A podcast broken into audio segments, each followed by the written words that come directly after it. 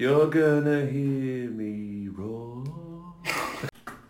Hello and welcome to episode 115 of Mid Off Cricket Podcast. Mid Off because by midway through you'll probably want to switch off. I'm your host Ross. Let me introduce the team. The boy from the wrong side of the tracks come good. Welcome David.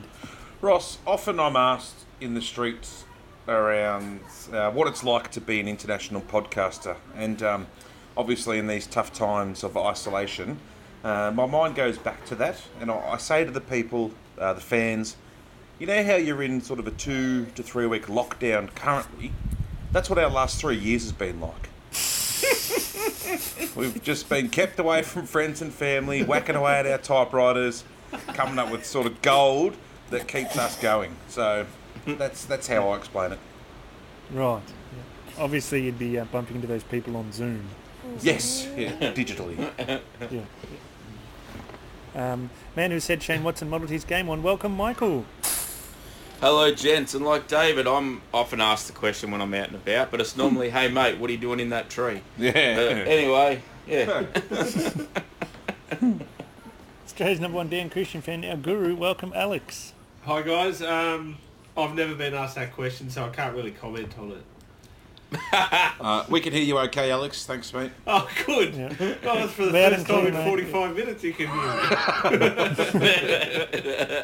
Today we're in the quadrangulated Frederick Harold Sock Company Studios. This is a tight ship production brought to you by Big Lug Enterprises. We start today with a look at The Test. Is it a documentary or is it propaganda? I'll head over to Alex and Michael to take us through in more detail. Well, lead us off, Mick. You watched the whole thing, and so did I. Alrighty, so yes. So um, I watched this um, pretty much as soon as it came out. So um, it's essentially the one, the Amazon Prime series, which it basically starts from Sandpaper Gate, like the sackings and everything, and goes through to um, is it the it's the Australian summer, isn't it, King? It goes up to India. Uh, it goes up to the end of the Ashes in England. Uh, sorry, Yeah. Ashes is after India. Yeah, so it goes to the end of the Ashes. So it's um propaganda is a really good word for it, Ross, because there's a little bit of that involved. Um, it's basically the whole idea behind it is to give you this like behind the scenes, like this is what's going on, and it's your typical um, doco fare. Like there's a there's a lot of really good behind the scenes access where you get to see in the change rooms and stuff. So Yeah, that's pretty interesting. There's some there's some interesting stuff there, and then it's got obviously that spliced together with match footage. Then you've got the typical you know talking head type footage where your uh, blokes are sitting around and going, oh, and this is what happened, and this happened, and my thoughts were this, and rah rah. My one big takeaway from it was um, is the old saying, you know, dress um, for the job you want. And judging by the talking heads segments, Usman Khawaja wants to be Drake because. Um, so, so for those of you who haven't seen it, like you got the talking head bits, and everyone like it's it's all typical. It's Langer, Payne, Finchy, because there's a lot of stuff in the one days when he was captain. So and he was that's when he started making his Test debut and stuff. So there's a lot of Finchy. There's obviously Warner and Smith when they come back, and there's a few of the other boys, Pat Cummins and all that kind of stuff as well. Most of those guys pretty much standard fare. They've either got a plain black or plain white t-shirt or shirt on as a general rule. Like Yeah. not Steve. I was amazingly surprised that Steve Smith wasn't branded New Balance from head to toe. I But he somehow they somehow the people at Amazon must have said no and didn't let him do it. But um, but yeah, Usman has got like a he's, so he's got like um just a, t- a t-shirt on. He's got like a, a zip hoodie, which I might be wrong, but I think has some kind of like animal print on like the inside of it. So that's kind of half open. And then he's got like a gold chain on that will put Mr. T to shame. And then he's got like a uh, Tip Maudsley style flat peak hat. Oh yeah. But it's got like an emoji of like The Weeknd or Drake or some like hip hop artist on it or Kanye or something, and it's just so fucking out of place. It is not funny at all. Like it's just it's so bad. Yeah. Uh, I was like, I was literally just looked at it and went, "What the fuck?" As soon as I saw it, I'm like, "That's just so out of place." But um, I but- love his um yeah, his uh, formerly associated with pedophile wire rimmed glasses that he wears Yes. that now is like cool to wear. But it just looks Yeah. so funny when he's arguing with Langer over something in a team meeting and he's wearing these ridiculous pedophile glasses while doing it. Yeah. Allegedly. Yeah, so but um the the other big takeaway from it is is that like I like and this is my and I'm not sure what Alex's thoughts are, but from watching it is that um Justin Langer looked at this documentary series or whatever you want to call it in a as an opportunity to soften his public image is my belief. Like I think he has gone into it with a it's like it seems like it's, calculated's not the right word, but it seems like he's gone into it with a way of just going, I'm going to say the type of things I think are going to make me look better because the Langer you get in the talking heads and then the Langer you see in the behind the scenes meetings and stuff don't match up. Absolutely, I 100% agree with that, me. like it's hmm. like he's living in his fantasy land in his own head. Oh, because like as we talked about, because this is around the time when all the stuff goes down. So Usman becomes one of the most senior players in the side after the sandpaper stuff. So and, and he's from judging from the footage. Obviously, it's cut to look this way, but he's the most vocal and outspoken member of the playing group in these meetings, barring Payne, who's like captain and obviously tries to speak for the blokes who don't feel um, you know, confident in speaking Yeah. up. But um, Usman definitely doesn't shy away from it. And the funny thing is, just in all these talking head bits, Langer's like, "Oh, I love Uzi. I love him so much." But it's just there's no sincerity in it. Like it just. Yeah. I don't believe what he's telling me, and, he- and then you see him in the meeting, and he's talking to him, and he's just got that Langer scowl that you just associate with Justin Langer's face in the meetings, and you can tell like I'm not like I am not liking what is being put across the table to me right here. And then, him, then you switch the talking head. Yeah, and then you switch the talking head, and he's like got this big grin. Oh, I love Uzi. He challenges us. It's so good, rah rah. It's like fuck off. You believe that, mate? That's just bull dust. And as a, as a short, angry man who doesn't like anyone questioning he, what he's doing, I can see it a mile off that he's full of shit. But Oh, mate, if yeah, if you wanted like a definition of defensiveness, it'd just be a picture of him when fucking uh, Khawaja's talking to him and saying he doesn't agree with th- wh- how they're using the nets. Far out. He gets so Yeah. angry that he's just being questioned at all. And just like, Yeah. just, you know, really belittles um, Uzi in front of the whole team, I think. It was yeah, a really good um, uh, scene, I guess, to, to be part of from a viewer. Like just to know that those sort Yeah. of conversations happen. And, and Yep. it's not like just this professional will go out and do the job and go home. People actually give a shit, you know? yeah. Yeah. But the, the couple Alex. of the... Uzi's. Go, mate, go. Um, No, you're right. You keep going. Does does he does Langer get as angry as you get when people tell you to pitch the ball up on a Saturday? Me? Yeah, Uh, yeah, and, and as defensive too, yes. yeah. It'd be like, you know, there'd be a nose in it if it was uh, using a horse racing analogy. It's more defensive and more angry. yeah, Langer never says, I'm not fucking trying to bowl short cunt, but yeah, yeah. oh, little Emily. Ooh. the, um, the, uh, I know whoever had the money on Gin to say that before me. uh, pay up. Yeah. I think you can actually bet on that in sports bet now, seeing as all the sports are on. Bleep their name. Oh yeah, bleep bets. Um, so my main um, things I got out of the doco was Mitch Marsh, the Bison, is a genuine great guy. Um, and a pest. and sorry, And a pest. yeah, a locker room absolute pest. pest. Some of the um, rain delay stuff that he was pulling out, I think while being 12th man was, uh, or 12th or 13th man, was some of the best stuff I've seen. Um, another take is batsmen still do and say the same shit in park cricket as they do in international cricket after they go out. Some of the great, like, talking to yourself as you, like, the most um, shittest person on earth for going out. So I think Finchie, um, uh, but in his slump in ODIs, when he was in, just at the start of the Indian tour, he went out to bat and he went out like 9 off 16 balls and just went out. You know, just didn't hit a thing. And he comes in, hurls his bat against the wall, sits down, puts his head in his hands, and says, nine or fucking sixteen. Why didn't you just go out for a fucking duck and um, save everyone the fucking trouble, you shit cunt, or something like that. I'm like, oh, it's fucking gold. I've seen like a million cricketers in park cricket say that sort of stuff. Like, you fucking shit. Oh, I've never Give felt. I've I always always felt like I had a connection to Finchy, and that just fucking cemented it. Should have just gone out for a fucking duck. That's great. Uh, um, um, another But, um, another takeout I have Yeah. from it is um, Langer hates sitting on chairs, especially when addressing the team after they've been fucking pelted. He sits on a fucking. Talk us through that. So there, I forget what game it was. There's a um, bar fridge with a glass fronted door on it.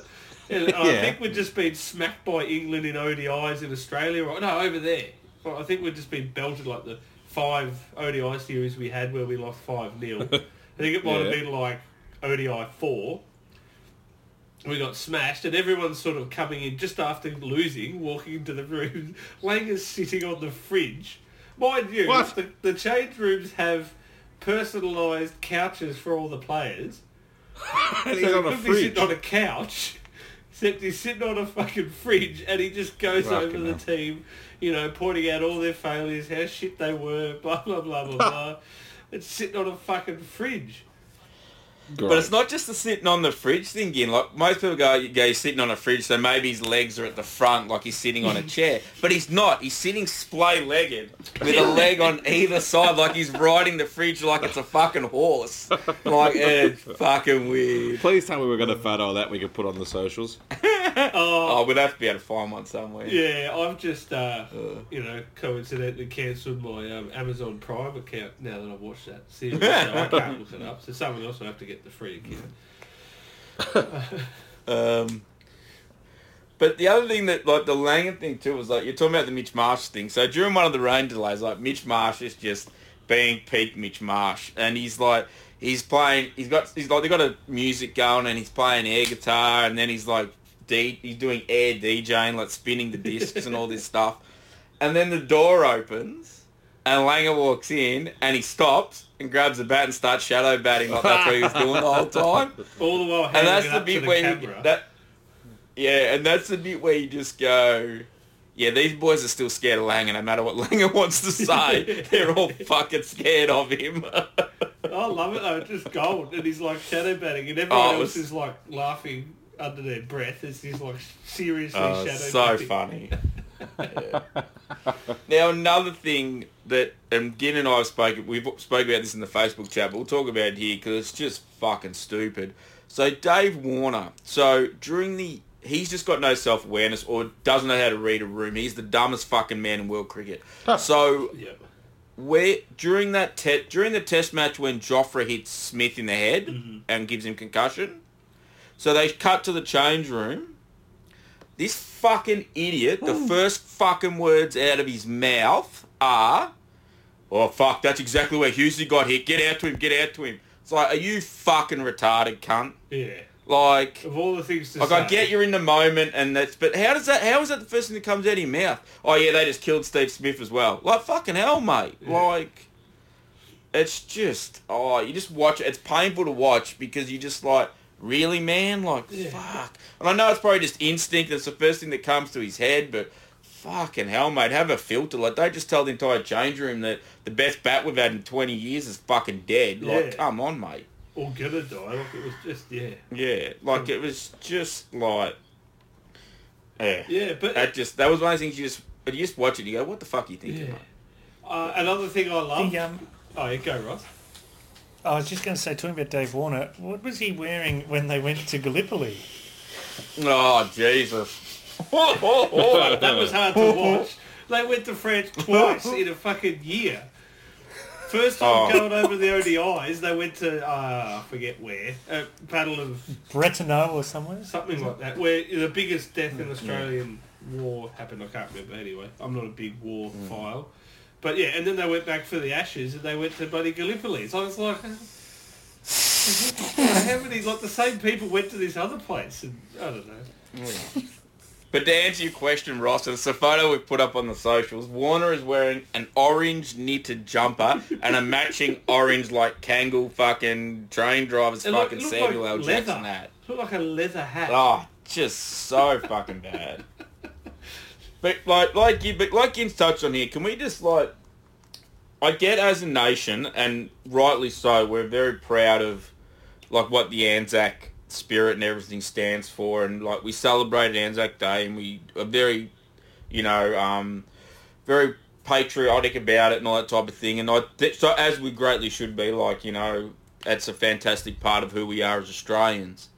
But for fuck's sake, can we stop as a nation trying to compare it to fucking sports? Because I'm sick to fucking death of watching these documentaries where someone like a Justin Langer or a Steve Waugh or whatever tries to tell you that the mateship you share with the bloke you open the batting with is the same as old mate in the foxhole that was getting fucking shot at. It is ridiculous. Like, it's just... It's just, it's poor fucking taste, and it's actually to the point where it's disrespectful to the people that actually went and fought because it's yeah, it's offensive because it's nowhere near even fucking comparable, and these people need to fucking stop it. If you want to take them there to prove just how lucky they are as an Australian cricketer to be an Australian cricketer, and Yeah, you know, there's a lot of men that were your age right now who lost their lives on this beach and so forth. Fair enough. But do not fucking link it back to what you do fucking on that 22 yards of fucking rolled grass because it's fucking bullshit. And Yeah. footy does it and rugby does it. Every sport fucking does it and it's just fucking bullshit. Yeah, and and Anyway, in my that's my rant. it's purely on the coaching slash manager's staff because they put all the players in a room and then ask them how that experience just makes them feel, and then of course the players are going to say, you know, oh, the Yeah. mateship that I've heard about here is exactly what you know we're trying to do, but and they will compare it because they're asked those questions. I think they should go there and say this is not, this is nothing like what you're doing, but this is purely for perspective and a learning thing about Australian history, and just leave it at that, in my opinion. But Yeah. Yep. Fair enough. Um, what sort of event do you think that uh, outfit Dave Warner was wearing? What event would be appropriate to wear that type of clothing? Do you think? Warrnambool races. Portsea Polo. I think a steam-powered engine convention. he looked like an old. He had the uh, right hat for it. Yeah, it- but he looks like this old, you know, eccentric man who built his own friggin' one-cylinder steam Yeah. engine from scratch or something. You know, Like Peter Jackson. Ma- Peter Jackson. Maybe a traffic light party at uni when it's all it's the only orange clothes you can find. What's Maybe it orange was again? bad shirt night. I'm with someone, but I'm with- Oranges, I've got a girlfriend, but I'll cheat on her. Which Dave Warner would probably fall in that category, I reckon.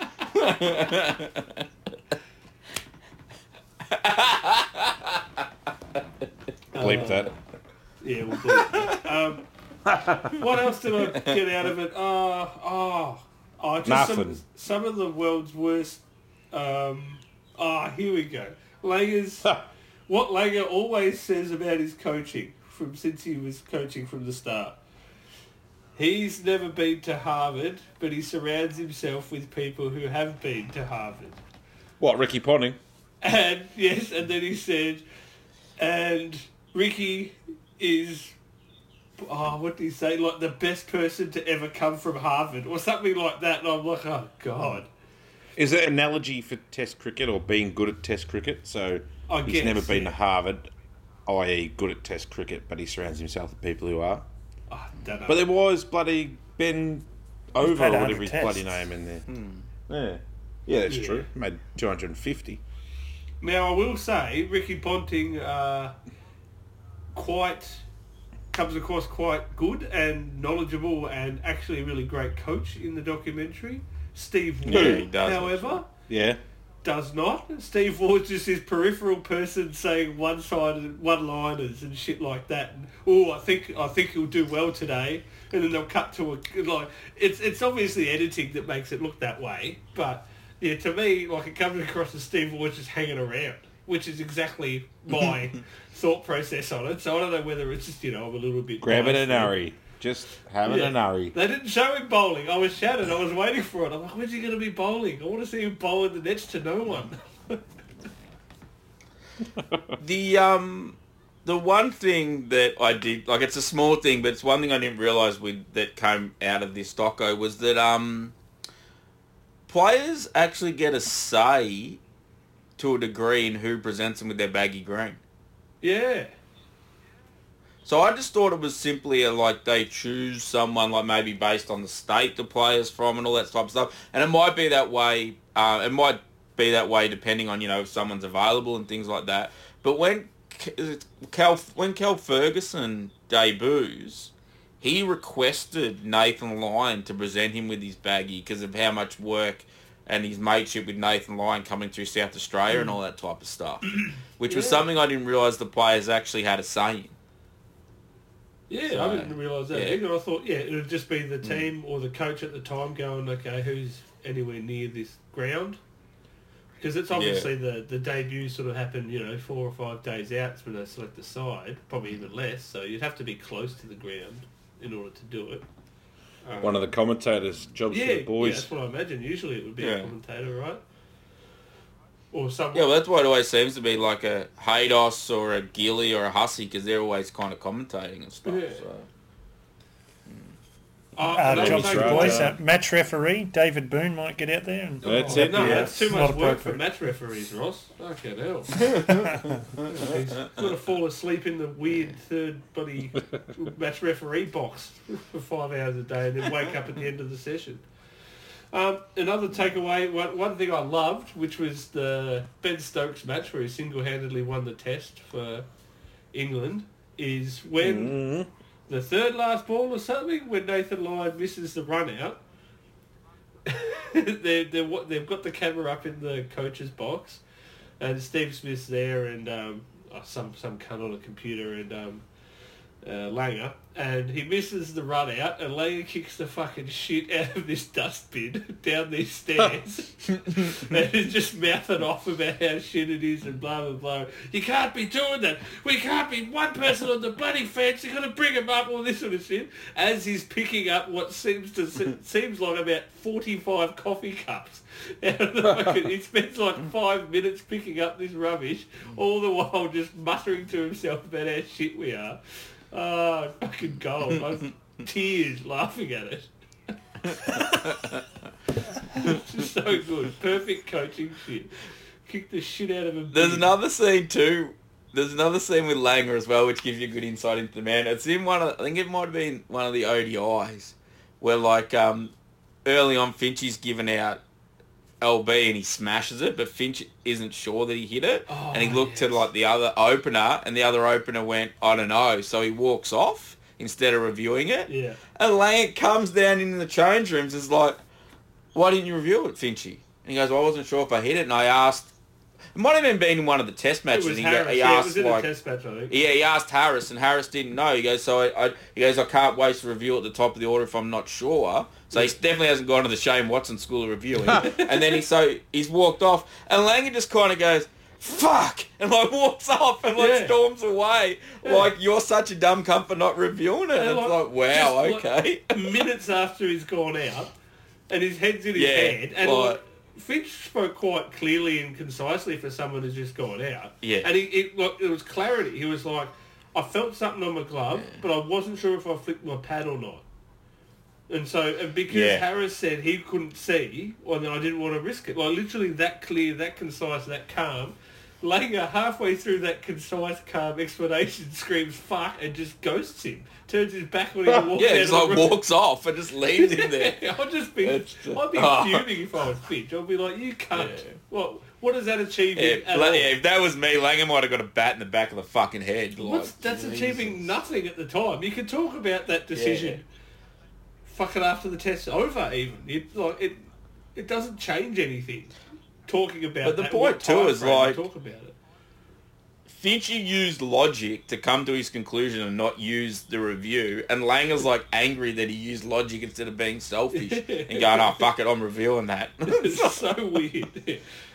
but it is good when we got. but yeah, like if you get a chance to watch it, yeah, if you get a chance to watch it, it's a fucking good watch, but It it, is really good, is. So yeah. It is really good. Mm.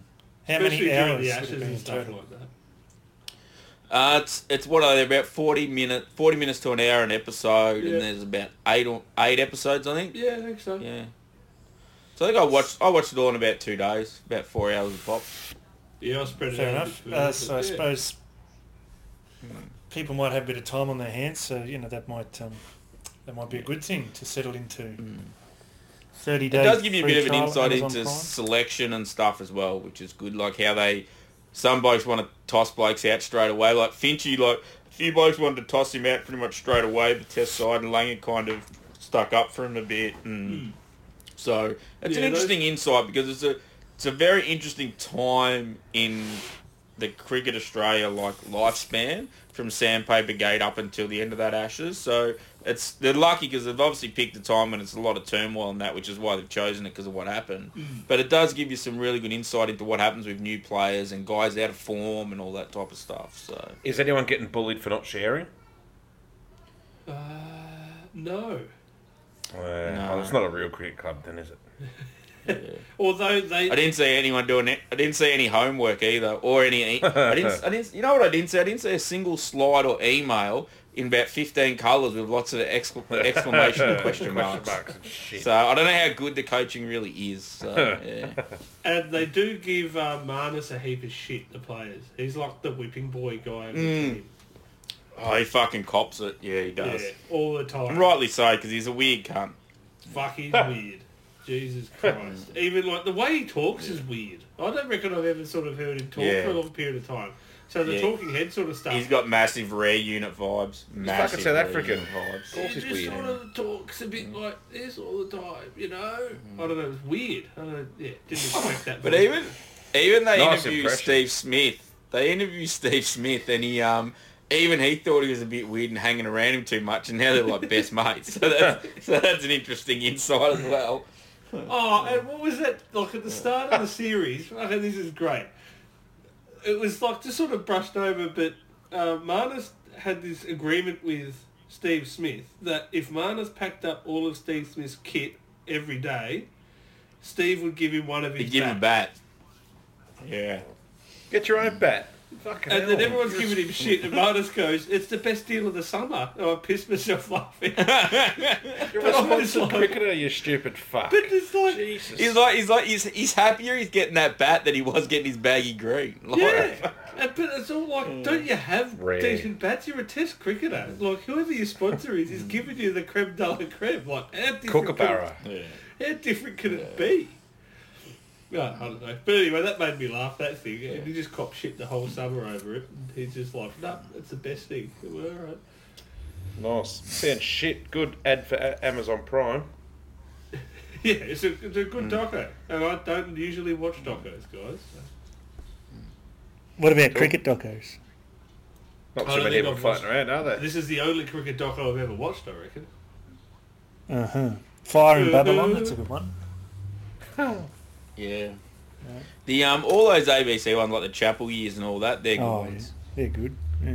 Yeah, never watched Do it. yourself a favour. They're probably on YouTube. Mm.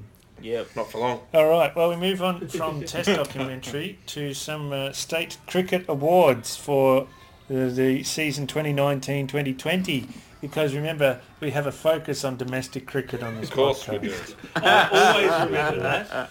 It's written on my mirror when I wake up in the morning. I brush my teeth. You have a focus on local and domestic cricket. Oh, I've got it. I've got it laminated and it's hanging up in my shower. Do you, when you walk out of your house, do you tap the top of your door frame? Yeah, yeah. As I'm walking, I, I, I tap a um a, a printout of the Sheffield Shield itself, and it's, it's stuck up above my door, and I just tap it as I walk out, ready to go to work. And then you say, let's do Uh, this. I, oh, yeah, I have the um, uh, what was painted on the St Kilda Football Club change rooms actually above my doorway. It says, "You're a professional. Keep it simple." And I tap that, and I go to work each morning. and then you go to be a teacher. Yep, right. That's it. Uh, Yep. the Uh, answers are in so- the back of the book. Taps that as he walks out. But you have to turn the book upside down to read the answer. Yeah, yeah. yeah. All right, Sheffield Shield Player of the Year. Uh, Moises Henriques and Nick Maddinson shared that one. The uh, Spirit of Cricket Award went to Tasmania in the men's. And The rightly Marsh so. One Day Player of the Year was shared by Marnus and Usman.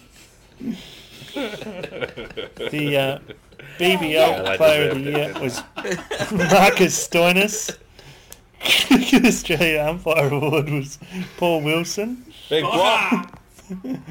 And then on the other side of the coin, we got the Lord's Taverners Indigenous Player of the Year, Ashley Gardner, New South Wales. Uh, WBBL Player of the Year, Sophie Devine from the Adelaide Strikers. WNCL Player of the Year, Nicole Bolton. And Spirit of Cricket Award Women's was shared between the ACT, Tassie and New South Wales. So that was all very Jesus, just put all the teams in. Give it to everyone. I now hand over to Mick for some local cricket. Sounds it. Becomes a participation award at that point. Yeah. oh, dead air, love it, guys. That's Local cricket. Mick? Local cricket? Yeah. Sorry, I didn't hear Ross then. Sorry, boys. Um, so uh, we'll start off. We've got Jamie Burgess from the Queens Rocks Cricket Burgess. Club. Uh, he had a bit John of, he Burgess. bit- Yeah, he had a bit of a day with the Rock. He bowled 15.4 overs for two maidens and 10 for 31. Jesus. Fucking hell. So uh, not a bad day at the office there. So well done to him. Fucking hell. Fuck. Next stop is the uh, Wendouree Cricket Club, where we had um, a couple of siblings here. So we had Eloise and Sam. who- So we've got a, a boy and a girl. Sam, Eloise and Sam. Um, what's their surname? It does not say. Okay, so they um, they were both playing uh, underage cricket. So Eloise uh, plays under 15s for Wendouree, and Sam plays under 17s. In the same day, they both took a hat trick. What? Oh, nice. That's Yeah. awesome. So yeah, so Sam finished with five for twenty-two or five overs. Jeez, four runs and over, Sam. Fucking hell, mate. Um, and Eloise took twenty-seven, five for twenty-seven off four point five. Jeez, they got wickets, but they're getting slapped. Like, you, can't, you can't bowl people like that. Like, come on. um, next up, we go to the new the new Norfolk Cricket Club, and we check in on young Tyler Benson, who um, he made his maiden century on the weekend in juniors. He made 114 not out off 78 balls, so he's belting them. He got 16 fours and four sixes, but unfortunately, Tyler, I've I've been in I've been in talks with my cricket, and we're working to get your um, century scrubbed Oh, no. from the record from the record books because you batted with your thigh pad outside your whites. Fucking grow up, mate. Come on, Yuck. What? disgraceful. What, what's his name? Tyler. Fuck tidy it up, Tyler. I don't Fits. blame Tyler. I blame his teammates. Yeah, how does it, how do they let him get away with that? You, I blame the whole Norfolk Norfolk Cricket Club. They need a complete clean out of the board. All positions need to get Yeah. spilled, and they That's just need it. to start from scratch. Yeah. An extraordinary general meeting is required. Yeah. What do you think the, the people running that were wearing, do you reckon? Do you reckon they might be wearing high vis? oh yeah. Oh, Yes. and yeah. everyone either 120 kegs and they haven't over. missed too many meals either. No. right, there's no leftovers on a Thursday night dinner down there, let me tell you. Never met a buffet they didn't like in. Jeez. So next up, we uh, we head over to the Prahran Cricket Club in uh, Victorian Premier Cricket, and we're in, we're talking about the women's finals. So um, we check in on the chairman, uh, Will Sutherland's younger sister, Annabel Sutherland, who the 18-year-old who just been in the World Cup squad and might have even been playing in the World Cup actually. Um, she rocked up for Prahran and made 65 not out of 63 balls, and then took four for 17 off nine overs. So one, well done to young Annabel. That's a pretty good day at the office. Yeah, good Yeah. Um, Bullock forfer. yeah. So next up, I've just got. So we like to do we like to do this at the uh, end of the year. We like to go through a few stats about what's been happening in park cricket and give you a bit of an Uh, idea of what's happened. Yes, please. So, um, so this year there was one million four hundred and five thousand and fifty-eight wickets taken. I love these numbers. So good. They were taken off six million five hundred and ninety-nine thousand nine hundred and sixty-nine overs, which that's gives a wicket every four point six nine overs across the season. Chomp chomp. Chomp chomp. So uh, this year there was also 265,307 sorry 250 265,736 ducks Nice. So all of them thankfully this year, thankfully this year I only contributed one of those. So and I saved it for the last game of the season. How fucking good's that? You beauty. um, there was twenty four million nine hundred eighty one thousand six hundred and six runs were scored, No. and of those. Uh, there was 75,735 half centuries and 8,749 centuries. So well done all those blokes who got to ro- raise the bat. Um, again. Double up. yeah, and that is local cricket for uh, this episode. On you, Mick. It's annoying that my cricket can give you these stats, but they can't give me a breakdown on how many stumpings I have taken as a bowler, or compared with how many bowls and courts. That's frustrating to me. Just on a downer after your great segment, but yeah. Is that really not in there? No, you In can, you modes can of work out dismissal. how often you go out in particular for um, dismissal types, but you can't get a breakdown of Yeah. how many, unless you go through all of your games and Yeah, your yeah, own of course. stats. yeah. Yeah. Ah, I did send go, him an email that. about five years ago. Mm. Did you get a response? No, no. What a surprise. Database. Yeah. Sutherland Diaries. My cricket diaries. Start Yeah. that. it's going one. It's going like two thousand days deep now. So Yeah. dogs. Mm. Bunch of ass. Yeah, Worrying worrying. trend. Trend. Hmm. What's next? Concerning. Fucking hell. this um, everyone being in a different location is really fucking flying. Isn't it? Ah, so good. Yes. Uh, so I got some more state cricket news for you. As Have a, ya? um, get a um, get a bit more background noise here. Um, Adelaide Strikers and the South Australian Cricket Association have been uh, hit hard. They've made 23 members of staff redundant. Shit. Ooh, just this week, yeah. SACA's cost cutting was announced on Thursday night. Ooh. That'd be the whole section. 16 23 members of staff and 7 contractors. So there you go. Anyway, there'll be more of that, Nice. no doubt. It's an interesting one because their season's finished. Like so, like I get like the AFL and these sports that are currently going now standing down staff, but that's an interesting whether they were just doing that anyway because they've had bad seasons and bad numbers. But it's an interesting one considering their season's currently not going. So It says the second cost cutting was due to projected revenue for the Adelaide Oval from the AFL season would not be the forthcoming. ah, okay, So yeah, that makes sense. Get the revenue from the Adelaide Oval. Yeah, okay. Yeah, I didn't consider that. That's a that's a fair point. Mm. Yeah. Yeah. Yeah, so SACA and the SANFL finances are complicated because they need to repay a $42 million state government loan to Stadium Management Authority for the construction of Adelaide Oval before the 2020 At least it's loud. Men's World Cup. So does this? I heard it's loud even now with no one in it. Like it's the loudest silence in all of Australia. Yes. the silence is deafening. It's like some of our um, dead air. Yeah. It's louder than our the dead air. loudest silent stadium in Australia. Um, I didn't realise that the SANFL owned the Adelaide Oval. Uh, no, but they tipped in some cash to build it. Yeah, Okay. re- redevelopment. The SACA own it, pretty sure. Is Oh, that sorry, the would that be around? I'd. I'd imagine that's got Yeah. something to do with the sample being the um. They're probably the license owners of the Adelaide Crows. I'd imagine, Adelaide and Port Adelaide, yep. yep. and Port Adelaide. Yeah, so that's where they would come into it. Yeah. Complicated. All right, let's not talk about football too much. Let's talk about Australia's best tat- best Test batting innings of the 21st century, and we're just going to look at this for the moment. We're just going to look through 2001 to 2006. So best So- test innings. So Rob Quiney's nine would be in there somewhere, I guess. if you're just talking. Yeah, I think it's at the top, Well- isn't it? Yeah. Huh. that was that was 2012. So we'll. Uh, that was 37, and he made that in 2010. So that that's in the second half. We'll get to that next episode. Oh, no We're just going to go. Oh, okay. Yeah, 2001 to 2006 in this episode. So the first one Weird.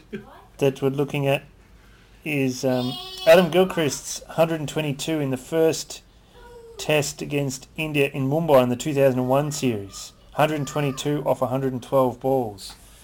Coming off a Might pair, be. wasn't he? Uh, I think after that he went uh, three zeros in a row. Ah, did he? Yeah. After, okay. Yeah, yeah. And he got a duck in the second innings, I reckon, of that game, and then two ducks in the next game. Well, Yep, but be he came out and blitzed him. Yeah, that's it. Yeah.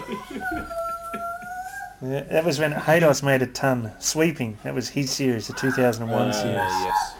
Yep, yep. And uh, Gilchrist's ton there is often forgotten because it was overshadowed by Haydos. The second uh, one on this list is the third test in Chennai from that same series. Haydos made his 203 in that one.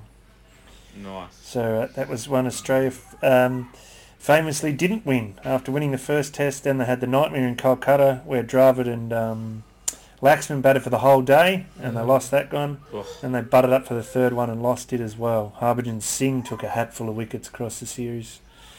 That uh, um, what was that So we- we iconic won that 2001 though, didn't tour of India? No, no. Yeah, we Oh. No, no, we lost one two. We won the first one and lost the next two.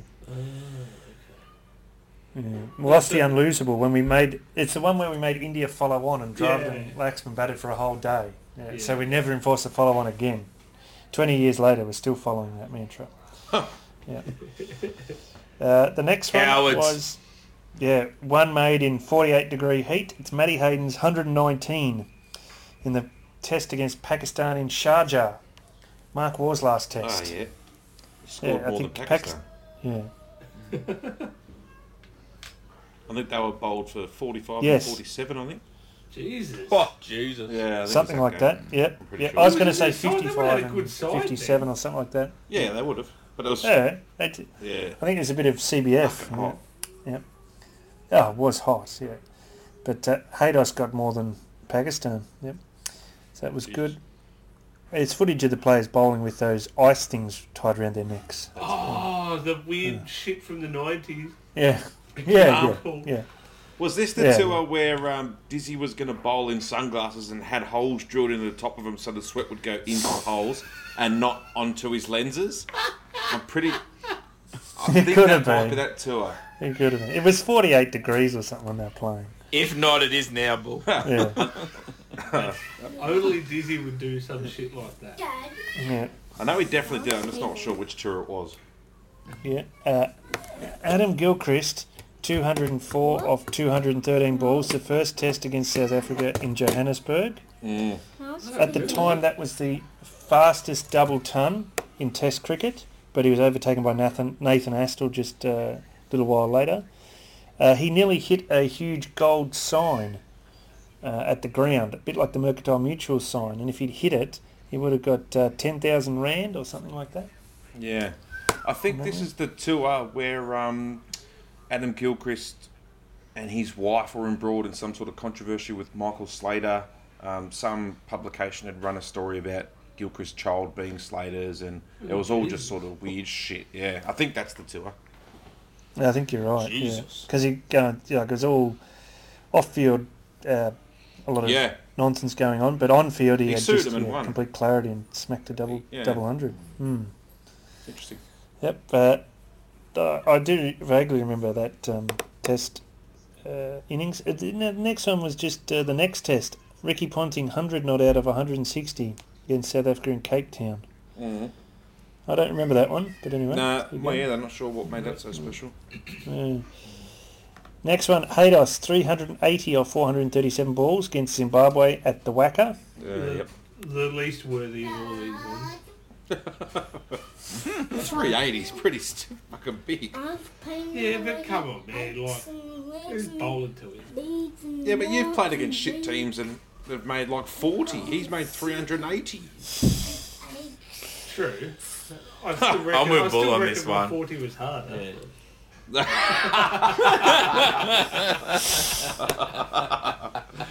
Uh, you peanut. Um, Yeah. unfortunately, for some for some reason, they haven't got these um, in order. They got them in year order, but then within the year, they're all jumbled up. So It's a is trending and worrying trend. yeah, so uh, that was that was October 2003. But if we rewind to January 2003, Steve Waugh 102 of 135 balls in the fifth test against England in Sydney. That's the one that saved his career, isn't it? That's the Richard Yeah. Dawson last ball Yeah. of the day one. That's it. Who won that test? Uh, England won that test quite comfortably from memory. They did. Oh, was yeah. that the sl- was that the slog sweeping test? Nah, that's when he made 80. That was his last Yeah, Steve test. Waugh got another year. Oh, that was his last. Yeah. yeah. Mm. yeah. Yep. Uh, we then go to Ricky Ponting in the 2003 Test series against India. That was after the two against Zimbabwe. He made 257 against India at the MCG. He got two that series, didn't he? One against one at Adelaide Oval as well. I think got a double or a big hundred. Yeah, got a big hundred. Yep, that's not That on was- this list. That was his Mm. last Bet we lost that one captain. too. He was going to take Mm. over as captain after this series. Yep, uh, they lost that one in Adelaide. Didn't Ajit Agarkar take six for? Yeah. Jeez. But I'm pretty sure they won in Melbourne, led by an opening bowling attack of Dizzy and Brad Williams. Yeah, and they drew in Sydney, which was Steve Waugh's Yeah. last test, and he went out That's for right. 80 and almost cost Yep. him the game. Yeah, Simon Katich, I think, batted for a long time. Yeah, that's right. Uh, another one in 2003. I don't remember this one, but um, Ricky Ponting, 206, second test versus the West Indies in the port of Spain. So that must have come straight after the 2003 World Cup. Yeah, it would have been his second test as captain, I think. Yeah. Oh, 2003. Yeah. as test I captain, can't remember. yeah. Yep. Yep. All right. Um, yeah, I don't remember that one. I remember Damien Martyn didn't play, and because he broke his finger in the World Cup, and Gilchrist batted at six in that series. Played five Mm. bowlers each test. Um, we move on now to a little bit later. 2005, Ricky Ponting, 156 in the third test against England in Manchester. I think Drew the that's the one where test. he's yeah drew the test. Yeah, him Yeah. and Brett Lee was it at the end? Who was there? I think so. Yes, it was Brett Lee because they had the Yeah, and- Edgbaston the day the test before, and Brett Uh-huh. was shitting himself. Kasprowicz was shitting himself because he was next in. Yes. Uh, Ponting went out late in that game, but I think there was eight Yeah. overs left, something they Yeah, managed and to they get through. managed to secure it. All right, next one. Not sure if you remember this one, Mick. Uh, Adam Gilchrist, 102 not out off 59 balls versus England at the WACA. Jesus. I do remember That's that. one Is that nearly, t- it- yeah, nearly broke Viv What year is that? 2006. I Will remember be that. five. So, so there's a double ton from 2005 that didn't get mentioned. Yeah. Ah. Ah, the South African uh, against South Africa. The fucking greatest double ton ever seen in Australian fucking soil. Big dodgeball. 203 not out. Brad Hodge. How does that not get on their Oh. fucking list? Ah, Cocksuckers. Took him 700 balls. Big boys and see what you eat. That's when Jacques Rudolph batted the last day and they fucking secured a draw because dodgeball couldn't get the job done earlier. Mm. As bad captaincy, not putting good enough batsmen around him to help him. I agree, Mick. I same agree. Yeah. week. I'm in your train. Two to go. Two to go, and we've got a new person on the list. Jason Gillespie's 201 not out off 425 balls against Bangladesh. Yeah, it's a good one. Yep. And last but not least, Ricky Ponting's 196 first test against England in Brisbane in 2006. Well, that's So that would have been the one where Harmison threw the first ball to Flintoff at second slip. Yeah, Ah, and I think yeah. Giles dropped him early on at um, deep backward square leg playing a pull shot, and then he just went playing at 197. Yep. I Nice don't know one. how, how do I remember this shit? I, was like, so- I don't know. So there was of uh, Matty Hayden, Adam Gilchrist, punter, and Steve Waugh. That's it. And Steve Waugh only had one of them, and Gillespie had one. So out of 13, there were four players, basically. There's two that are missing for mine, Ross, or three, I Hmm. think. Um, is in 2004 against Sri Lanka and India, where we finally won in India. Hmm. Damien Martyn scored 160 in about two days on a rank turner, won us the game there. And um, Yep. Darren Lehmann's first 100 against Sri Lanka in Sri Lanka Hmm. was, should also be on that list, in my opinion. Yeah. That's after Damien Hooksy died. Yes, Damien Martyn's ton in India, and he's batting the whole series. He didn't make uh, necessarily you know ton after ton, but he made seventies and eighties and Yeah. fifties, and and there was a century in there. And, and That- the 96 yeah. in the second innings. Yes. Yep. Yep. Yep. Yeah, so um, channel this is by Channel Seven Cricket, and they did say we've left some gaps in case people point out we've missed some good ones. So maybe that you could tweet them. Michael Clarke on Well, that might be in the- 2004. Oh yeah. Ah, yes, yes, very good point. Yeah, One hundred and fifty. Yeah, something like that on debut, yeah. yep, yep. Have a good hard look at yourself, Channel 144 or 7, you something. fucktards. I've never liked them, Mick. I've always hated them. Yeah, I'm off them. Yeah. Uh, also, best Test batting innings. It didn't say anywhere it had to be hundred, so I would have put in No. um, Glenn McGrath's fifty-seven against New Zealand at the Gabba 61. in two thousand and four. Sixty-one, sorry. Yeah. Yes, that was pretty good. Um, I'm trying to think of some other fine innings that didn't quite make it to the hundred mark. But um, I guess Michael Slater wasn't around at that stage. So. In that Perth test, in the first innings, Brad Hodge made 41. That was pretty good. Yeah. Good point. Good point. Uh, right. uh, did he? Uh, Good. Nice. Yep, yeah, that's good. so yes, um, if you've got any other thoughts, that was just 2001 to 2006, but I can tell you Channel 7 have got no good test innings between 2006 and 2011, because the next one's Dave Warner's test debut, or second What? test. Yes, so there's nothing between Punter in 06 and Warner in Philip- 2011. Philip Hughes made twin hundreds, didn't he, in 2009? Yes, he did. yeah, actually, oh, debut, no, yes, in. South Oh, Africa, second yeah. test. That was that was that was March 2009. How did that not? Maybe sensitivity. They didn't Uh, twin hundreds. Twin hundreds, Nah, yeah. but Channel 7 are just fucked. That's all. Unbelievable. Surely that rings alarm bells when you put together a list of the 21st century, which is 20 years old, Yeah, and you go, six hang on, we've got years a five-year between." gap. Fucking hell. Fuck, no one made a ton for five years. No wonder Yeah, we're just shit now. find anything. Put it in. Have a shitty one day game. I don't care. Just find something. Uh, yeah, so anyway, look forward to the second instalment of that. We'll keep everyone on tenterhooks. They won't be able to look that up on Oh, YouTube. yeah. Oh yeah. I know. Yeah. Now, Alex, I believe you have a little filler about how to tame lions. Oh yeah. So um, we'll, we'll we'll break the fourth wall here for the listeners. I was madly today trying to come up with a segment because I'm lazy and didn't do it all for the previous fortnight, despite being in isolation for almost the Welcome to my year. world.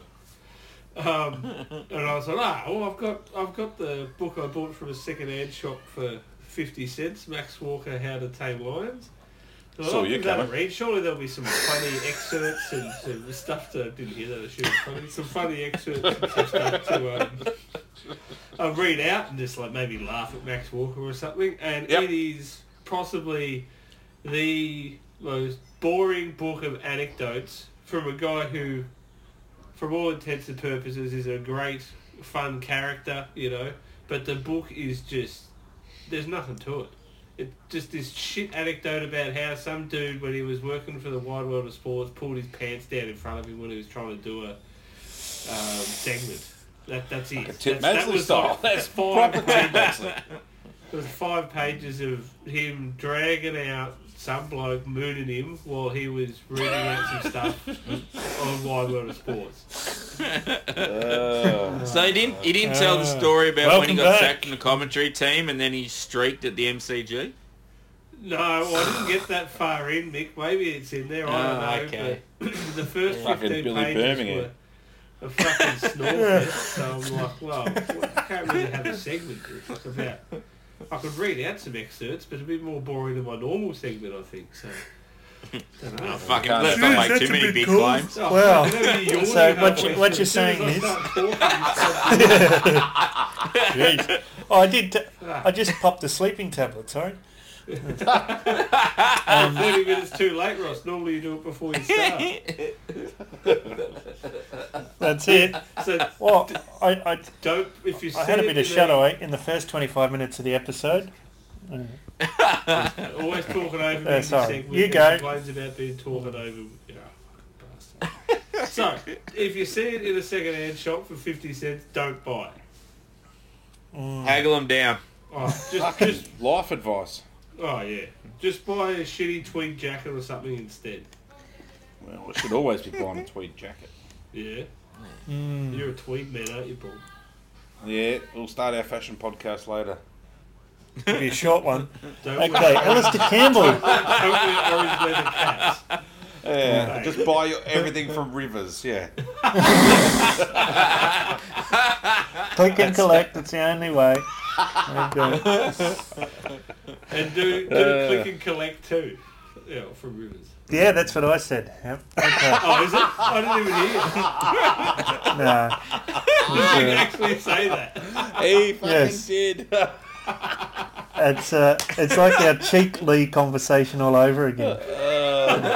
You said it, and then I said it about two minutes later because I didn't hear you the first time. Oh, I was just playing it back for last episode. Yeah, that's it. The old cheek league. So let's talk a little bit of. Uh, I'm going to steal something that's really in. Which really is David's wheelhouse, and that's cricket governance. Oh, Yes, talk calm to me. down, bull. Yes. Uh, That'll get me going. uh, You've just Blood gone over the edge, Okay, so you might recall that um, Alistair Campbell was a former Zimbabwe cricketer, and he was one of the country's most successful captains, and he later took on admin roles with Cricket Zimbabwe and spent time as the chief selector of the national sides. And he's Yeah, now a global dirty. Oh, so commentator. he was one of their most successful captains. Do you He say won one of their most test. successful captains? yeah, he won he, won the, test. he won the test, did he? Yeah, okay. He won that test. Yeah, that one. He won that one. Um, recently, he spoke to some website called ESPNcricinfo about the realities of cricket's financing model Some and the potential, website. yeah, the potential road ahead for the weaker teams or the smaller nations. So uh, I just scrolled down. There's a lot there. It wasn't that interesting as governance can be, but um, it did get um, uh, said. Um, uh, what's what's it says? Why aren't there structures in place in Zimbabwe? Zimbabwe has uh, been a full member of the ICC and has been receiving ICC money for many years. And Alistair said, "Well, yes, it should be better. Um, the money's been spent on fixtures and players and salaries. All that stuff comes with running a business and being a corporate.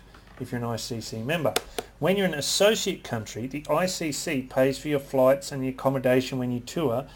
And now suddenly, like Ireland and Afghanistan are seeing, and you're a full ICC member, they go, okay, you're big boys now. Here's your money. Sort out your own problems. Now they need to have a CEO. They need secretaries. They need this and that. And suddenly it's a big corporate operation, having a national cricket team. Yeah, who would Don't think people, yeah, quite understand how costly it is to host a game of cricket if you don't have a proper TV rights contract. So take the Afghanistan versus West Indies game in Lucknow, which was I think back in October or November of last year.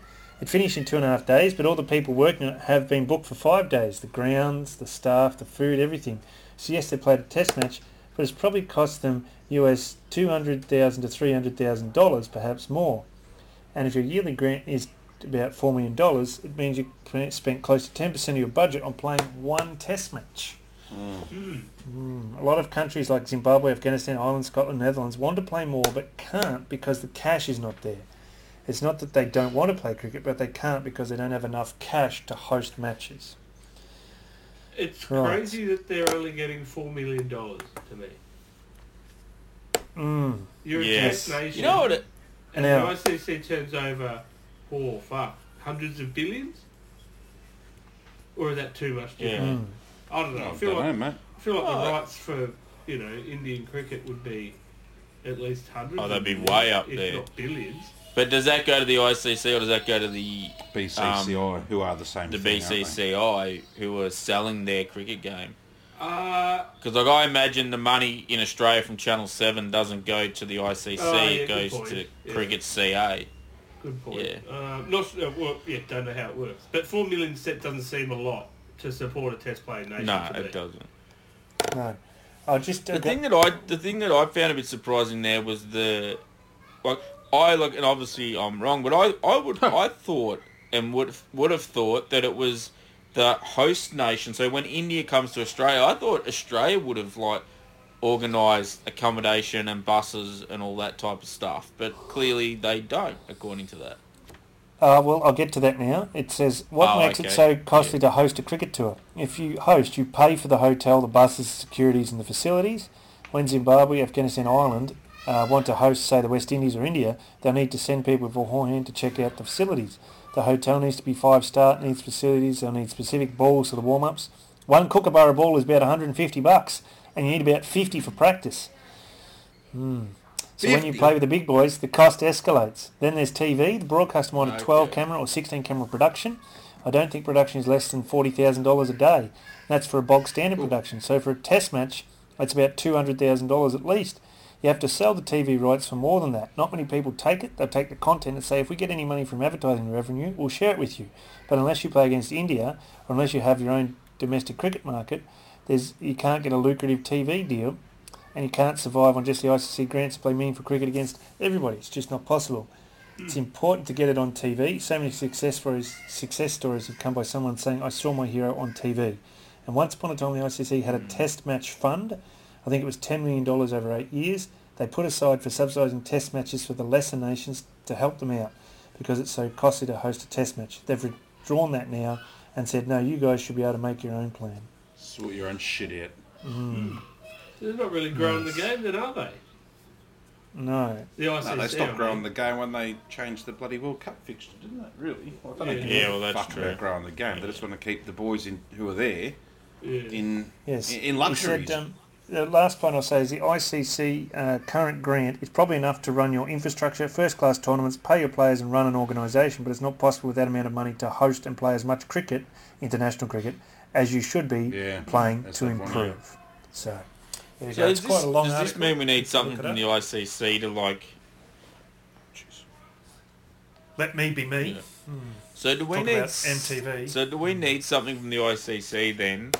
For, Ah, we're out of whack. It's brilliant.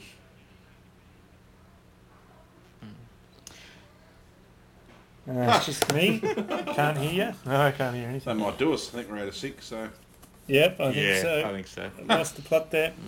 Um, it's like ICC should do the fixturing mix, probably what you said.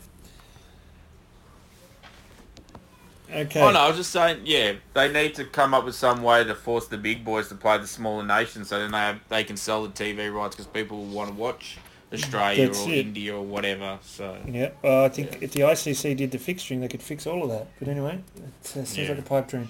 Uh, we'll finish on one of the best things going around at the moment with no cricket on. Uh, please do yourself a favour, go to Twitter and look up Rob Moody and jump on his YouTube channel because he has got some of the greatest cricket highlights of all time Yeah. and he's just sharing them non-stop. You can put in a request too. My favourite so far, Asperger's type guy. yeah, my favourite so far is um, uh, his uh, compilation of shithouse fielding efforts, including Steve Waugh in about the 1991-92 Benson and Hedges World Series final, second final against India. There's a caught and bowled. It's skied way up in the air, standing mid-pitch, and he drops it. And Allan Border's standing about three metres from him and ends up hands and knees, fists, fist knuckles on the ground, just and just look at it and go, "What have you done?" Yeah. It's a bizarre. we've bizarre. all drop. been there, Allan. Oh, Yeah. Anyway, that's in these uh, in these times of no cricket, it's a great source of some old gold, as Rob likes to call it. Yes. Yeah. All right, well, we're all on major social media podcasting and platforms and all the rest. You can find us on Facebook, Twitter, SoundCloud, and next podcast in a fortnight. Until next time, it's bye for now. Thanks for listening. see you lads. Yeah. so. Yeah.